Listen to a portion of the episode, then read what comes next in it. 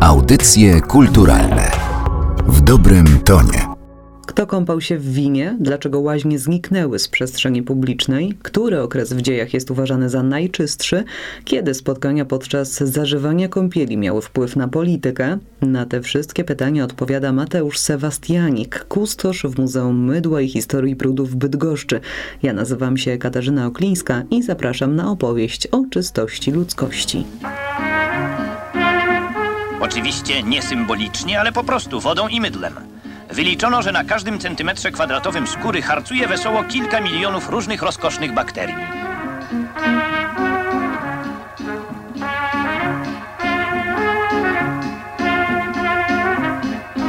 Zwłaszcza w handlu przechodzą one, można powiedzieć, dosłownie z rączki do rączki. Dzień dobry, ja jestem Mateusz i pełnię funkcję kustosza w Muzeum Mydła i Historii Brudu. No i pewnie trochę o tym brudzie czy o higienie sobie dzisiaj pomówimy. Jeśli zastanawiacie się, jak długo trwa historia higieny, to myślę, że ona trwa e, no, zapewne od początków istnienia ludzkości. Już od początków zapewne ludzie mieli jakąś taką chęć do utrzymywania swojego ciała w czystości.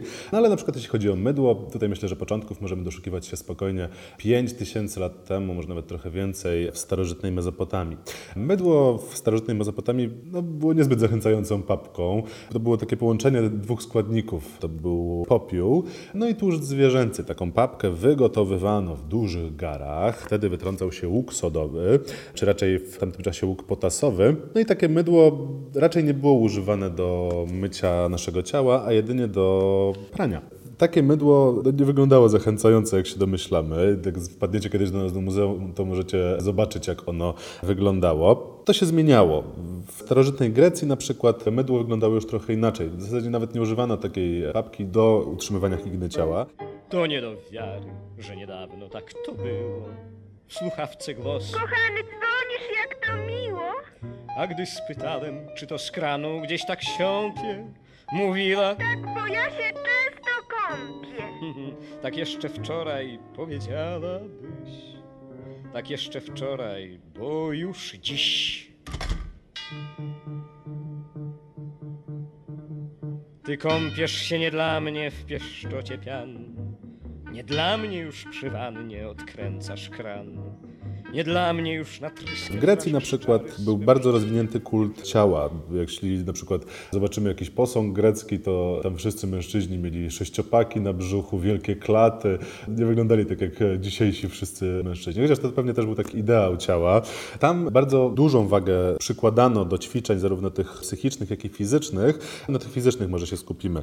Ćwiczono, bardzo dużo ćwiczono. No i ćwiczono naj, najczęściej nago. No i żeby zapobiec wychłodzeniu naszego, naszego ciała, oblewano się bardzo obficie oliwą i później obsypywano piaskiem. To pewnie działało też trochę peelingująco na ciało. Później taką papkę stworzoną z oliwy, piasku i potu w dużej mierze trzeba było jakoś z siebie zmyć. No ona nie, nie szczególnie chciała schodzić nawet przy pomocy ciepłej czy gorącej wody, więc zeskrobywano ją z siebie taką specjalną skrobaczką, która nazywała się strigil. Możecie sobie wygooglować. To było takie podobne narzędzie. Wyglądało trochę jak narzędzie tortur, no ale właśnie taką skrobaczką zeskrobywano ciało. Ona była często dosyć mocno naostrzona, więc często wiązało się to też z depilacją całego ciała. Tutaj ciekawą rzeczą w starożytnej Grecji jest podejście do temperatury wody.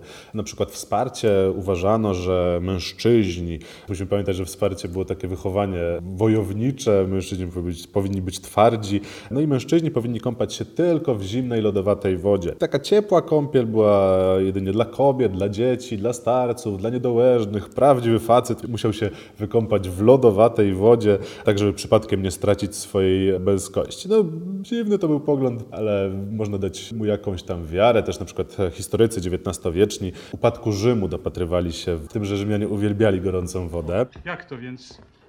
Nie wręczył pan tych kwiatów pani Stefie? Nie, Dlaczego? już kąpie się nie dla mnie w pieszczocie pian. Nie dla mnie już przy wannie odkręca kran.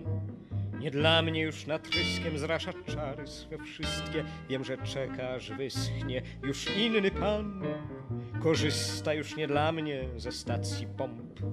Lecz choć ból w otchłań pcha mnie, ty kąp się kąp. Rzymianie kąpali się bardzo chętnie, bardzo dużo czasu na higienę ciała poświęcali, no ale oni w przeciwieństwie do Greków, którzy kąpiel traktowali tak czysto użytkowo, Grecy kąpali się tylko po to, żeby nie śmierdzić, żeby być czystymi, trochę jak my dzisiaj. Rzymianie bardzo rekreacyjnie do kąpieli podchodzili, bardzo lubili spędzać czas w ciepłej wodzie. Kąpiele wyglądały w zasadzie też trochę jak takie biesiady. Rzymianie budowali wielkie łaźnie, termy na przykład, jedne z największych łaźni w historii. Nawet do 5 tysięcy osób mogły pomieścić. Termy wyglądały w ten sposób, że to były takie bardzo duże ośrodki, w zasadzie nawet oddzielne dzielnice w miastach, które służyły tylko i wyłącznie do utrzymywania higieny, do zaspokojenia jakichś tam potrzeb fizycznych również, głównie do rekreacji. Bywało nawet, że sam cesarz do term wkraczał, żeby zbudować większe poparcie. No termy też ogólnie pełniły bardzo dużą taką istotną funkcję polityczną. Na przykład kiedy Rzym zdobywał jakieś tereny i ludzie nie byli zbyt przychylni nowej władzy, to wtedy Rzymianie po prostu budowali na przykład termy większe czy mniejsze po to, żeby ludzie mogli się wykąpać w ciepłej wodzie, żeby mieli jakąś taką namiastkę luksusu, no i żeby nie byli aż tak niechętni Rzymianom, którzy w zasadzie byli wtedy najeźdźcami, nie ma się co oszukiwać. Najstarszym znanym nam przykładem term, które zachowały się w zasadzie do dzisiaj, są te w Pompejach. Były tak zwane termy stabiańskie. One nie były zbyt duże, ale zachowały pewne charakterystyczne cechy, które jakby świadczą o tym, jak kiedyś w starożytnym Rzymie termy mogły wyglądać. One miały bardzo usystematyzowaną budowę. Były tam pomieszczenia z wodą ciepłą, z zimną, z wodą letnią. Były pomieszczenia, w których można było taką kąpiel parową odbyć, specjalne poczekalnie, baseny, restauracje bardzo często, czy jakieś takie odłodajne, nie wiadomo, czy konkretnie to działało tak jak nasze dzisiejsze restauracje. No i też domy publiczne, na przykład w termach stabiańskich zachowały się różne sprośne obrazki na ścianach, przy sufitach, przedstawiające właśnie jakieś takie fizyczne uciechy. Niestety teraz ciężko nam określić, czy to były po prostu jakieś takie objawy fantazji twórczej osób, które tam pracowały, czy reklamy domów publicznych, które w termach również się znajdowały. Rzymianie nie byli aż tak pruderyjni może jak my dzisiaj. Mieli trochę inne podejście do seksu, do nagości, do innych takich rzeczy. W termach mógł być rozdział, jeśli chodzi o kąpiele między płciami, czyli kobiety kąpały się w innych godzinach niż mężczyźni. To też wynikało z dnia pracy. Mężczyzna pracował zazwyczaj po 5-6 rano, kilka godzin, 13-14 się kończył, no i wtedy mężczyźni się kąpali. Kobiety Kobiety zazwyczaj kąpały się w tej pierwszej połowie dnia, tak samo jak na przykład niewolnicy. Właśnie, nawet niewolnicy mogli do term uczęszczać i się w nich kąpać, ponieważ też termy były darmowe. To miało ludzi zachęcić, tak jak wcześniej mówiłem, do cesarza, do panującej władzy. Gdzieś w drugim wieku rozpoczął się taki dosyć intensywny wyścig, jeśli chodzi o budowę term. Każdy kolejny cesarz stawiał coraz większe termy, coraz bardziej wspaniałe, tak żeby po prostu ludziom się przypodobać. Teraz też na przykład mamy termy w Herakali, które do tej pory możemy oglądać. No, co prawda to jest już trochę ruida, ale też daje nam to jakieś jakiś pogląd, jak to mogło wyglądać. Zwłaszcza możemy zaobserwować rozmach tych budowli. One były wysokie, jak na starożytne czasy, bardzo, bardzo, bardzo duże. W uprzemysłowionych miastach, gdzie wszędzie dym i sadze, brud narasta w tempie mikrona na sekundę. Gdy już palec nam się lepi do palca, szukamy placówki higienicznej. Nie jest to najtańsza z dostępnych dla świata pracy rozkoszy. Te czyste czasy niestety w końcu musiały się kiedyś skończyć. Miał to dosyć ścisły związek z nadejściem chrześcijaństwa. Chrześcijanie raczej stawiają na duszę niż na ciało. Woleli raczej się nie myć. Też brak higieny uznawano za jedną z takich najwyższych form ascezy. W związku z tym, że te takie ruchy ascetyczne, monastyczne czy, czy inne bardzo mocno w późnym antyku się rozwijały, po prostu chciano zaprzestać kąpieli w jakiejkolwiek wodzie. Też pewnie bano się trochę o posądzenie o herezję, ponieważ w religiach pogańskich, czy później islamie, w judaizmie bardzo dużą rolę higiena ciała pełni też w takich sakralnych, powiedzmy, sprawach. Ten stan rzeczy utrzymywał się dosyć długo, bo tutaj aż do XI wieku, kiedy moda w Europie na łaźnie, na kąpiel, taką wspólną, w miejscach publicznych może nie, ale w takich łaźniach oficjalnych moda zaczęła ta wracać. No i w średniowieczu ludzie znów zaczęli się kąpać. Może to nie były jakieś takie najczystsze czasy w naszej historii. Najczystsza była zdecydowana historia starożytna. No ale ludzie kąpali się co jakiś czas. Myślę, że raz w tygodniu, może dwa razy w tygodniu. Jak ktoś był bogaty, to może i nawet trzy razy w tygodniu się kąpał. No ale tutaj właśnie był taki powrót do kąpieli w łaźniach. Ludzie bardzo chętnie tam chodzili. One też nie pełniły tylko takiej funkcji sanitarnej, żeby się umyć czy załatwić, ale też można było się tam na przykład zabawić. Do łaźni chadzano w celach towarzyskich. Były budowane specjalne łaźnie dla kochanków. Kościół oczywiście tego nie pochwalał.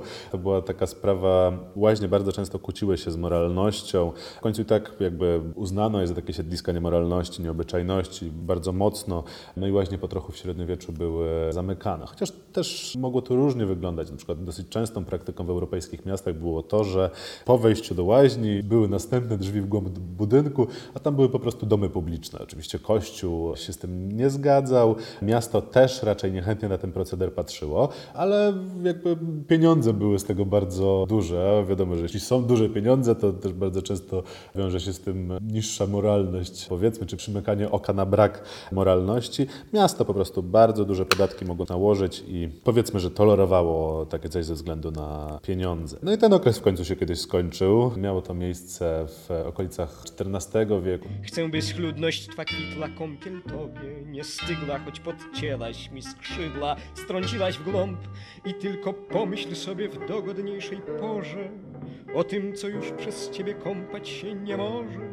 Boże, już kąpiel twa nie dla mnie, nie dla mnie plusk. Każda kropla w twej wannie mój drąży mózg. Smukle ciało trąc chrotem, nie pamiętasz już o tem, jak czekałem z lopotem spragnionych ust.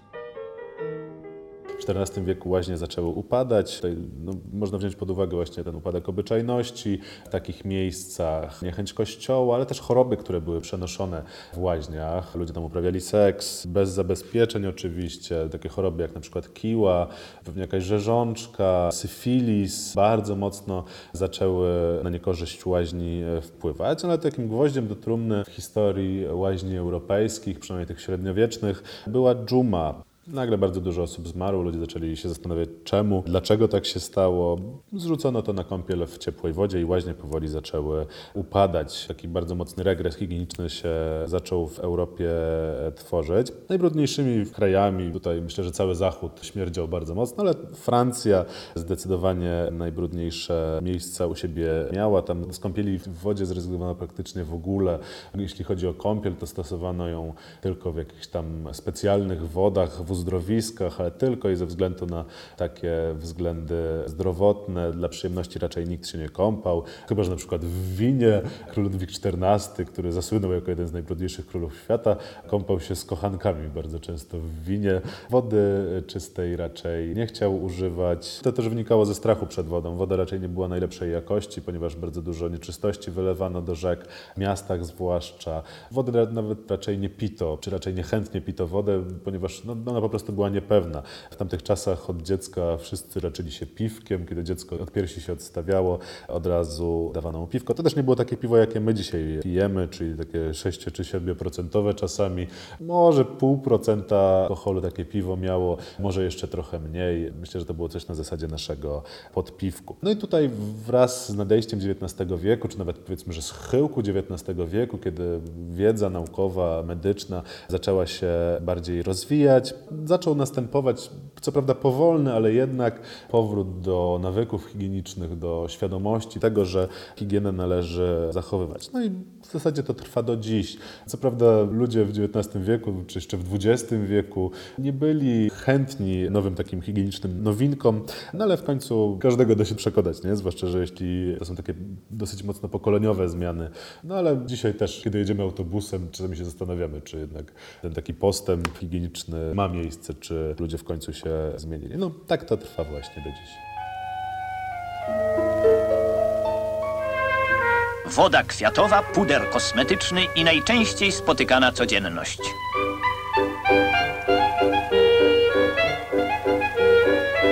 Już od żłobka i przedszkola uczymy zamiłowania do higieny. Tak, drogie dziadki, korzystajcie z okazji, bo jak dorośniecie, to przekonacie się na własnej skórze, jakim luksusem jest u nas mycie rąk. Wysłuchali Państwo audio oprowadzania po Muzeum Mydła i Historii Brudu w Bydgoszczy. Oprowadzał Mateusz Sebastianik, kustosz w muzeum. Ja nazywam się Katarzyna Oklińska. Dziękuję Państwu za uwagę i do usłyszenia. Audycje kulturalne w dobrym tonie.